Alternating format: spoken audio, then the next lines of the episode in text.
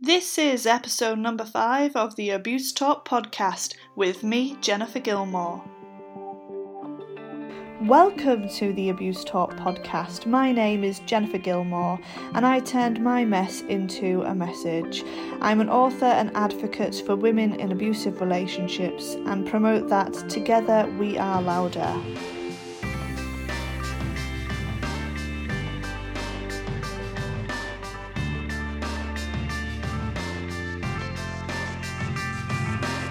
Each fortnight, there is a new episode on the Abuse Talk podcast featuring a series of interviews with those that work in the domestic abuse sector, getting an inside feel for what it's really like in their job role and sharing it with all of you.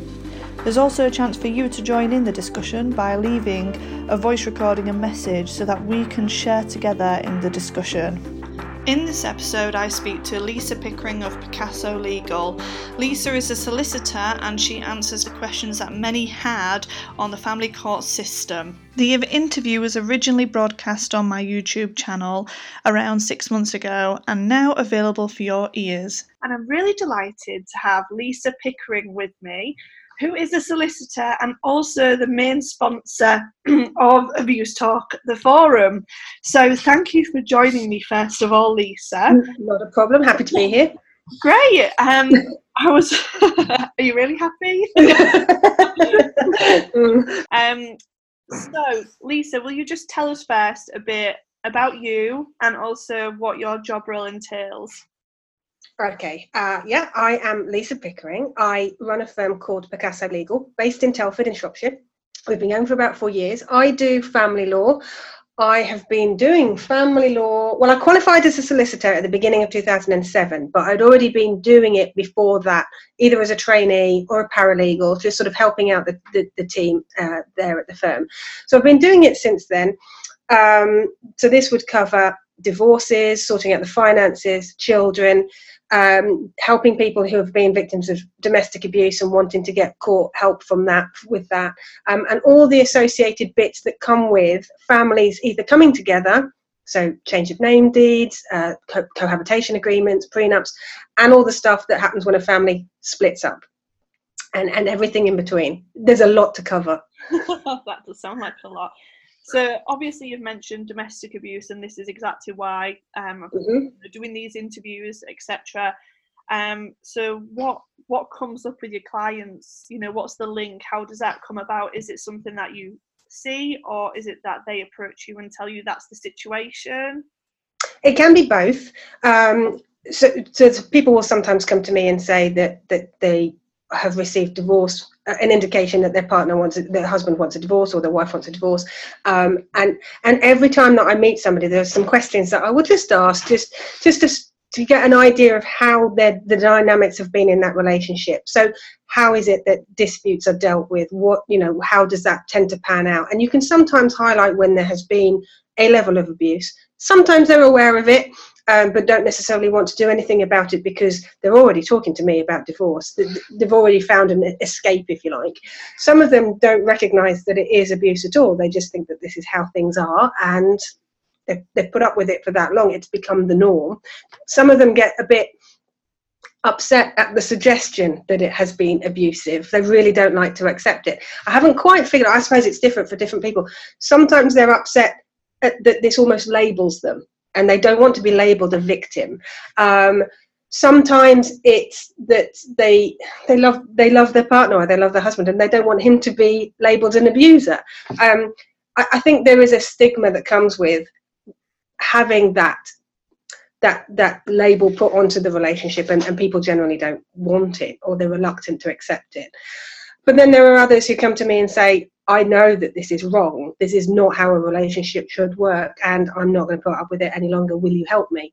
And and oh, they're difficult, but they're also really quite uplifting when you can see somebody finding that strength to, to, to, deal with it and, and to and to put an end to it. And and that's always great to help. That's always been my my favourite part of the job actually. Yeah, sounds cliched, but it's true. well, am I assuming that you've got a passion for that area then? I think that's why we originally connected anyway. I think so. I mean, it, it sounds like a horrible topic to have a passion about.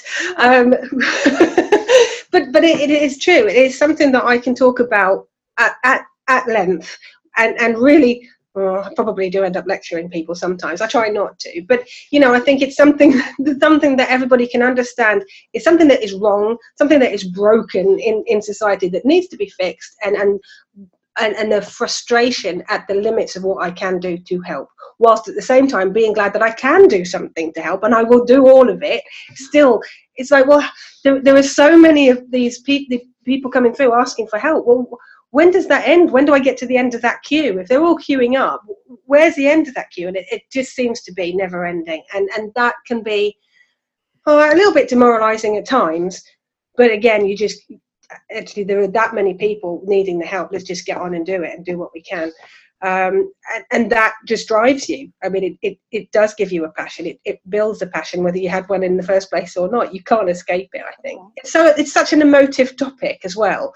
Mm. you know these really emotional it, it, it's a hugely traumatic time for people. And to be able to be involved in that and to help and it's an honor actually. It, it's quite a privilege to have somebody invite me in to that difficult most vulnerable part of their life and say lisa i want you to be part of this. Help me. Well wow really. Well i had a set of questions in an order but i can't do them in order. Um, and i think it just really this question really leads on from what you've just spoken about. Um, i have asked other people to ask questions you know, to, to basically ask you because sometimes it's difficult to get uh, those types of answers from solicitors. And the one thing that kept coming up um, from people is, "Will you believe me?" Oh, from the people that have actually been through abusive relationships, and that is their main concern when they're looking for a solicitor: is will they be be, be believed? So, I mean, how do you handle that? How how do all honesty, I, I, think quite simply, most of the time I do is the answer. I mean, um, I, I can't I can't hundred percent say that hundred percent of my clients will come in with a with with a, a set scenario that uh, with details of their situation and there aren't questions. Sometimes there are questions or things don't add up. And I have to balance that with, well, do you know what? Sometimes they just don't add up. Sometimes these things don't make sense. And and uh, sometimes they just forget how everything fitted together, and therefore, when they're relaying it, anybody trying to remember a traumatic situation is going to forget details, yeah. um, and and you you have to bear that in mind.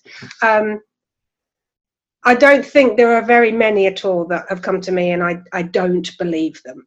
I, I can't I can't think of anybody that I've said I've I've finished the meeting with them and thought that that was all made up. I don't believe any of it. I can't remember that ever happening.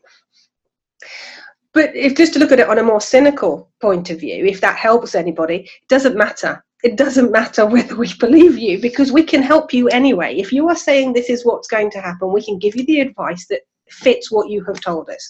We can tell you the actions to take on the basis of what you are telling us as, as a solicitor. Um, and, and we can help you follow that path that you have decided you need the help with. We can do that. Um, we can do we can do that whether we believe you or not, and we will always give you the best advice that fits what information you are giving us.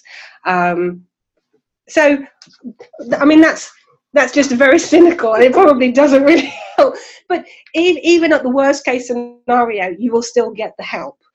But in all honesty, we believe you. You know, you, you're probably sitting there holding it together, we can tell. I've, I've been through it where I've been walking on eggshells in a relationship because I'm trying to manage the person that I'm in a relationship with. And it took me a long time to realize that I was being managed. But I've always thought I had everything under control, and you hold yourself in a particular way, and you put you put your game face on, your poker face, and and you know how you're dealing with that, and you think you're getting away with it. And most of the time, and a lot of the time, you are. But I think it takes one to know one, and y- you can spot you can spot when things are being said in a certain way, or it can just be as simple as a as a bit of a twitch when a question gets asked and they don't want to answer, or there's a reluctance in how they're answering, or you just the, the belief thing has never been a problem. But even if it was a problem, we'd help you anyway. I don't really know how else to answer. That is the, is the job, and I suppose yeah. it's that. I think it's more that it's embedded in people that you know. I think I had that fear like I had it was it wasn't a criminal offence back then, so I had like who it does it even matter? Does it even matter in the courts? So it is kind of it's, it's difficult, isn't it? But I think the other thing is as well. Quite often that the people I'm speaking to don't believe it. Yeah. You know, if if and and if they've got their own doubts, either if there's been gaslighting and they're not entirely certain what the hell's been going on, yeah. um, or even if well, or they've been made to believe it's their fault this is so this is so common and so they've got their own doubts. So they can only project those doubts onto other people and assume that the solicitor that they're asking for help from is also going to have those doubts. It's it's totally understandable. Um, it's not something people should worry about. Go and see a solicitor. Absolutely. Thank you for that. I'm sure that will help um, many people that are watching because obviously it's just something that's kept coming up. So thank you for that. Um, now, talking about when somebody first comes to you, perhaps they've been in a domestic abusive relationship, legal aid is going to be. Mm. now, how do people apply for it? What's the criteria? Because it's always changing. Sometimes it might even be different in. And is it even is it worth it? I mean, sometimes I've heard that legal aid might cover just a percentage. You know, is it worth the whole process? Because I know that you end up with a file this big to give, to prove, and everything. Yeah. Um, okay. So tell, tell tell us. oh, okay. So this is a big topic. Um, okay. To be eligible for legal aid, you have there are there are three aspects to it. One is that you are financially eligible. So your income, your household income, has to be below a certain threshold. Uh, we can take into account. We have to take into account all of your income uh, and if, if you've got a new partner and they're producing an income, you have to take that into account. If you're getting board and lodgings from your teenage son, you've got to take that into account, everything. Um, what we can knock off is somewhat limited. So you get a £45 allowance because you might work. This does not apply to self employed people, this is just people who are employed. You get an allowance that is knocked off for having dependents with you. So, depending on how many there are under uh, under 18 or, or a dependent partner, you'll get an amount that's knocked off for that. And we can knock off rent or mortgage for where you're living. It does not include rent or mortgage for another house that you used to live in that you're perhaps still paying the mortgage on and your ex lives there, but you're now paying rent, only where you're living. Um, there's a cap on how much you can they can take into account for that as well, and uh, we don't care about the fact that you have to pay council tax or pay the bills or eat. That all has to come out with whatever is left at the end of it. Okay, so that's a financial criteria. Then you've got to make sure that you are a, a demonstrable victim of domestic abuse. Now, this can be that um, the person who was abusive has been convicted of an offence uh, or, or arrested for an offence, bear in mind this needs to be a domestic abuse offence, not breach of the peace or something generic. Um, and it has to be against you. Uh, it has to be um, something that can be verified essentially by a, an organisation that, that the legal aid agency trusts. So the police, maybe social services, your GP, health visitor, that sort of stuff. If none of those apply, but the abuse is still ongoing, needing to get immediate protection from the court is enough evidence. If you need a non molestation order or you need some form of injunction right now, that need and going through that process to get it is enough. You, your legal aid sort of gets backtracked in order to cover the work that's required to get it. It's not quite a chicken and egg situation, but it's kind of like that. So that gets covered. And alongside all of that, you need to have the third part, which is that you've got good merits, you've got a good case. They're not going to pay. Um, they're not going to pay for somebody to go to court if if they wouldn't have bothered if they had to pay for it themselves. Right. You know, it, you've got. You, they're not going to pay for just anybody to run off to court. You've got to have a good reason for going. So those are the things you need to check. Um, the financial bit, there's a there's a hierarchy. So you might be below the threshold to say that you're eligible, but they might want a contribution from you. So this contribution could be on a monthly basis if your household income is a, sort of in between levels, below one to be eligible, but enough high enough to get. So you've got to pay, pay a contribution. You'd pay that every month that you're eligible and that your matter is live. With a non-molestation order or an injunction, that can be quite quick. So don't panic. That could be that you make one payment. Um, but if you've got ongoing issues with Children Act stuff, these can go on for months, and that would be a payment that you have to make every month. Uh, or it could be um, from your capital if you've got savings. If you own a property, that can be a big problem because, in theory, you've got money in the house, but you can't get hold of it. And you know you can't just say right well i'll take i'll take a few you know a few hundred pounds out of the out of the house to pay for my legal aid. That's not easily done. So there are some people who fall into that category. Um, so it's not an ideal system no it sounds very difficult and i think you've just clarified the difficulty of it mm. like you've got quite a lot of barriers to sort of get through um, which i I'm, I'm assuming a lot of people apply and just get rejected, um, but it's still worth applying for. Okay, the, the solicitor will apply on your behalf. So a solicitor will assess, they'll go through the figures with you, look at what evidence you've got, and they will tell you whether it's worth applying or not. So there are not so many rejections from the legal aid agency, but there might be from solicitors who have gone through the maths and, and worked out that you're just not going to be eligible. Um, what was the other part of the question? Sorry. well, I suppose you've answered it because it was more that is it still worth applying for? Okay, there, there are other times when you have to make a contribution. No, let me back up. For legal aid, because because people are vulnerable when it's for domestic abuse related. The, the caps for being eligible have are quite often waived. So whilst there is a, a limit of, of a few thousand pounds that you can have savings, and if you're above that limit, you wouldn't be eligible for legal aid. For domestic abuse, they will say there is no cap. You can have the legal aid. However, the contribution that you have to make is the full amount that the solicitor will charge.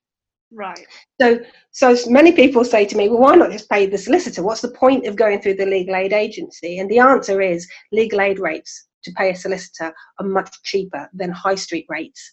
Um, and, and the other thing is that it, even if you do end up having to repay your legal aid, because there are circumstances where if you receive money at the end of it, perhaps from a divorce settlement, you have to repay all of your legal aid back anyway. Yeah. Um, but it's still worth it because it's at a cheaper rate than you would otherwise get. And also, in those circumstances, you don't have to pay it until the end. Contributions you have to pay up front or on an ongoing basis, but where it's sort of like a clawback, you can pay that at the end, so it's deferred, and you can quite often pay that from your divorce settlement if that applies. So there are still times where it's worth doing it. If, if nothing else, you're probably looking a third or a quarter of the price that you would ordinarily pay if you went to a solicitor privately, rather than relying on the legal aid. Right. Okay. That's. I didn't. I didn't think about the difference between you know the money on high street and legal aid. So that's that's good. I'm There's sure. quite a difference. The solicitors are very aware of the difference. yeah, I think I remember that being mentioned. um, okay, so I've personally gone through the family court system for a couple of different things. And I found that there is a lack of consistency with the judges. So if you say going in multiple times, so do you find this? Um, because I've heard it from a few people, and what would you say about this? Would you say that this isn't a problem, especially for domestic abuse and recognizing the signs? Perhaps somebody isn't convicted, but they're still using the court system as a way to abuse their ex partner. Oh, yes. Uh, okay, so judges are humans uh, and they are individuals. So I suppose the starting point is that you are going to get a different judgment from different judges. That yeah. they, they, they, they're all dealing with the same law, but the law can be interpreted in many ways. You, you just got to think about how the legal system works. It is one person saying X and another saying Y, and they are both relying on the same law to argue their point. But it, you can have two different points of view. So you're always going to get sometimes where you expect an outcome, but you've got a different judge and he has given a different spin. That is possible. I'd like to think that most of them are quite consistent, um, and certainly you get to know the judges in your local area and what, what their views generally are on certain topics, so you can anticipate how they're going to respond. You do get some sort of uh, that blindside you perhaps with a decision that you, you really weren't expecting. And then you have to deal with well was that the wrong decision? Was the law applied wrongly? Um, or, or was there some piece of information that we perhaps missed and what have you? And then sort of review that afterwards. But generally they're quite consistent i think bearing in mind they are different people. So that was that one. As to how they deal with abusive exes within the children act proceedings most most commonly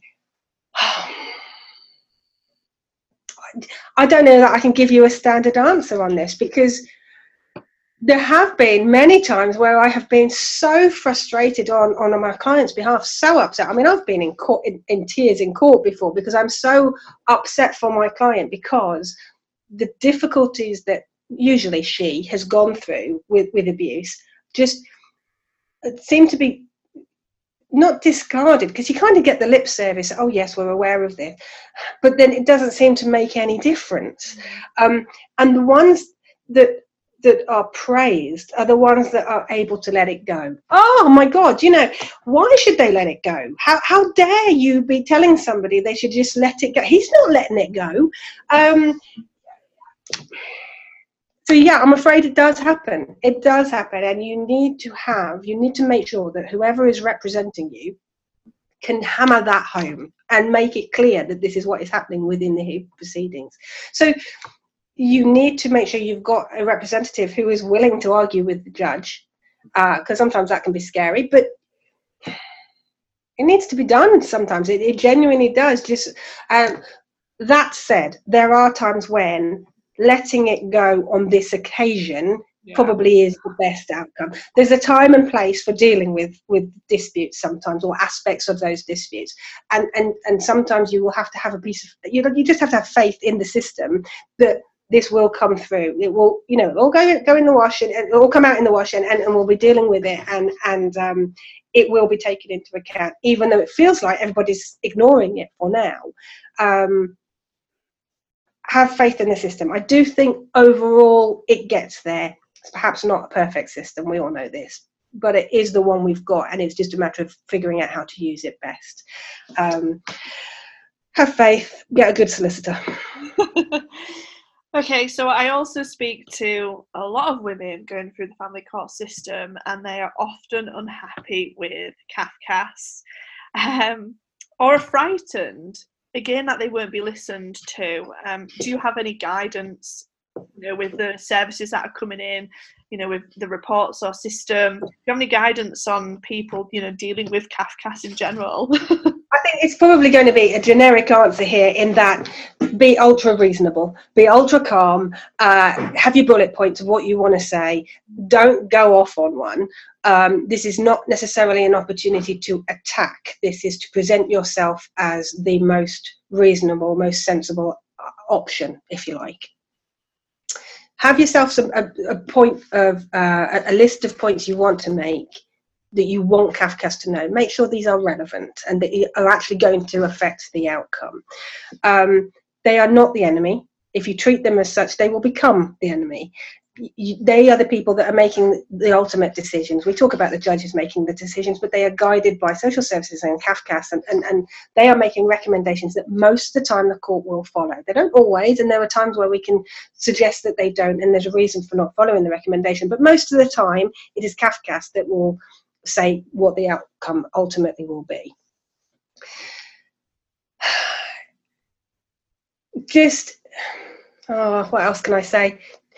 I think you've, I think you've said, and and and I think I remember, you know, I remember telling other people that this is, you know, or even support workers saying, you know, there's a lot of people that will go into the meetings and be, you know, shouting and saying effing and jeffing even, even going into the courts and doing that.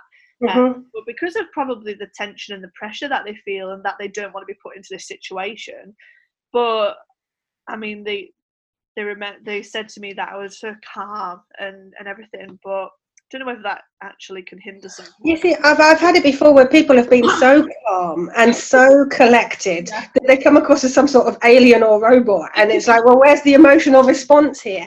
So don't feel that you can't cry you know if, you, if this is this is traumatic if you're upset by this let that be known it's there's no there's no problem with letting it known that you're upset um, balance that of course. If you're hysterical that's going to be a problem because there's going to be you know assumptions brought from that. So just be honest be honest about what has happened be honest about how you feel be honest about how you want to present it. Just try and be authentic i suppose.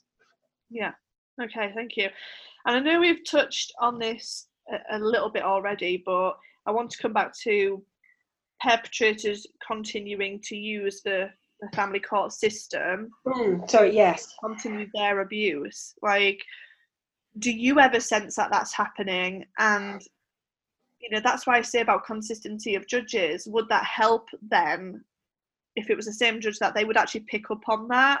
Do you know what I mean? Because it's like for, I suppose when you enter an abusive relationship, you don't automatically go, "Oh, you're abusive," do you? It takes time, and even after that relationship, you're told you you might find out from somebody else or by a realization. It's not necessarily when you're in that relationship. So, mm. how on earth is a judge or a professional meant to see that anyway?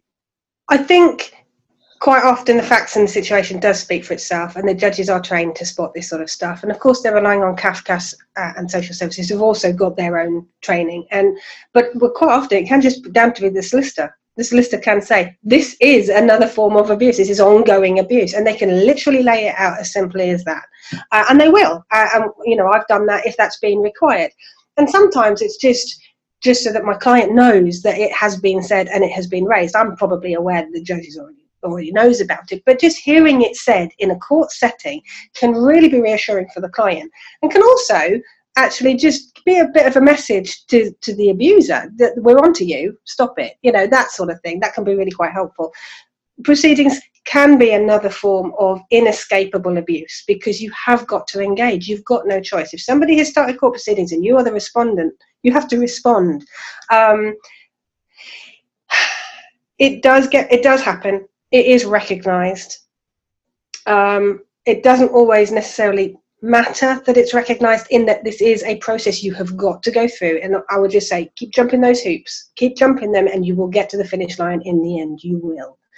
And if there are multiple applications that are made one after the other and, and, and they just won't let it go, and every small error is brought forward as a breach and then they need to enforce again, you can ask for a court order that says that they're not to make any further applications without permission of the judge. It doesn't stop them making uh, applications entirely, but they have to go through this additional hurdle first to get permission from the judge to say, actually, you're not going to issue these proceedings. Um, so, those of you who have seen the application form for Children Act proceedings, one of the questions is Do you need permission to make this application? Now, that applies to non parents who want to apply to for an order that relates to a child, but it also applies to those who need to get permission because there's perhaps an existing order that says you're not allowed to just go ahead and do this. We're going to suspend that right. So there's an additional hurdle that can be built in, but unfortunately, you have to have jumped the initial hurdles a few times before you can persuade a judge that this is necessary. And you know that is frustrating, but again have faith in the system it may feel that it's letting you down in the meantime but it's all building and it will all will all come together and, and be and be used to support you in the end and i've got just one last question um, which kind of niggles in before that one really is what are your thoughts on mediation okay I, I lose a lot of money for people going off to mediation rather than coming to see me and, and helping them as their solicitor I still keep recommending people go to mediation. It is great. There are times when it's not appropriate. You have to have a level playing field. You have to be able to argue your point. And if you have been in a relationship where you've just got to the point where you don't bother arguing anymore because it's easier just to, you know, give in and, and just give them what they want, then it's perhaps not appropriate. However, there are some mediators out there that are very good at helping people in those situations. You can have mediation with you both in separate rooms. So it might be easier to say to the mediator what it is you want or why you disagree with a recommendation or a proposal. And they are the one that go back and say, you don't have to look them in the eye, you don't have to look at them at all and see their reactions. You don't have to see them roll in their eyes and, you know, you don't have to deal with that. So you're one step removed, which makes it a lot easier. It is generally the quicker, easier, cheaper way of dealing with disputes certainly in comparison to instructing a solicitor to represent you uh, even just in negotiations, never mind court court proceedings, and, and having a representative for that can be very expensive. Um, that said, going to court without representation is, is free. You, you, you can do that. You might have to pay a court fee if you if you but if you can do that, you can probably manage with with mediation as well. It's really good. I do recommend it. Well, thank you for that. And um, before we go, can you tell us where to find you if anybody wants some advice.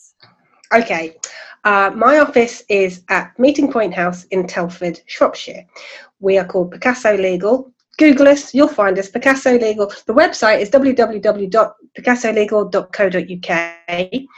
Our office number 01952 303 004. Email is lisa at picassolegal.co.uk. Um, Facebook forward slash picassolegal.co.uk and Twitter is at picassolegal.co.uk. Um, there are plenty of ways to just Google us. You'll find us. We're in Shropshire, Telford. We have represented people all around the country. So although we are here and we may not be able to see you face to face, then I'm clearly capable of dealing with Skype um, and, and, video calls and what have you. That's all fine. But a lot of it can just be over the telephone, and um, we can we can give you some advice if nothing else. It's absolutely fine. Just give us a call, send us an email. We'll see what we can do.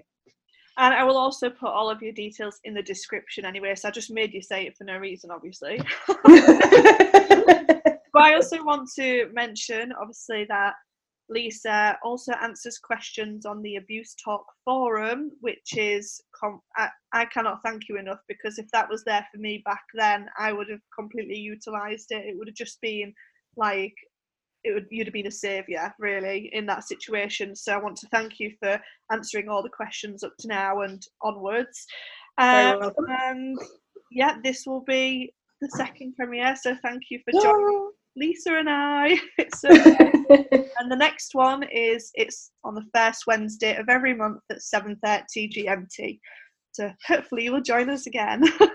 so thank you, Lisa, for joining us for getting over the hurdle because I know you're a bit Oh, it's all right. It's been fun. It's been fun. We can do this again. It's fine. oh, there we go. Do something, something different, and now over. I, no, thank you very much. It's been good. Thank you, everyone. Bye.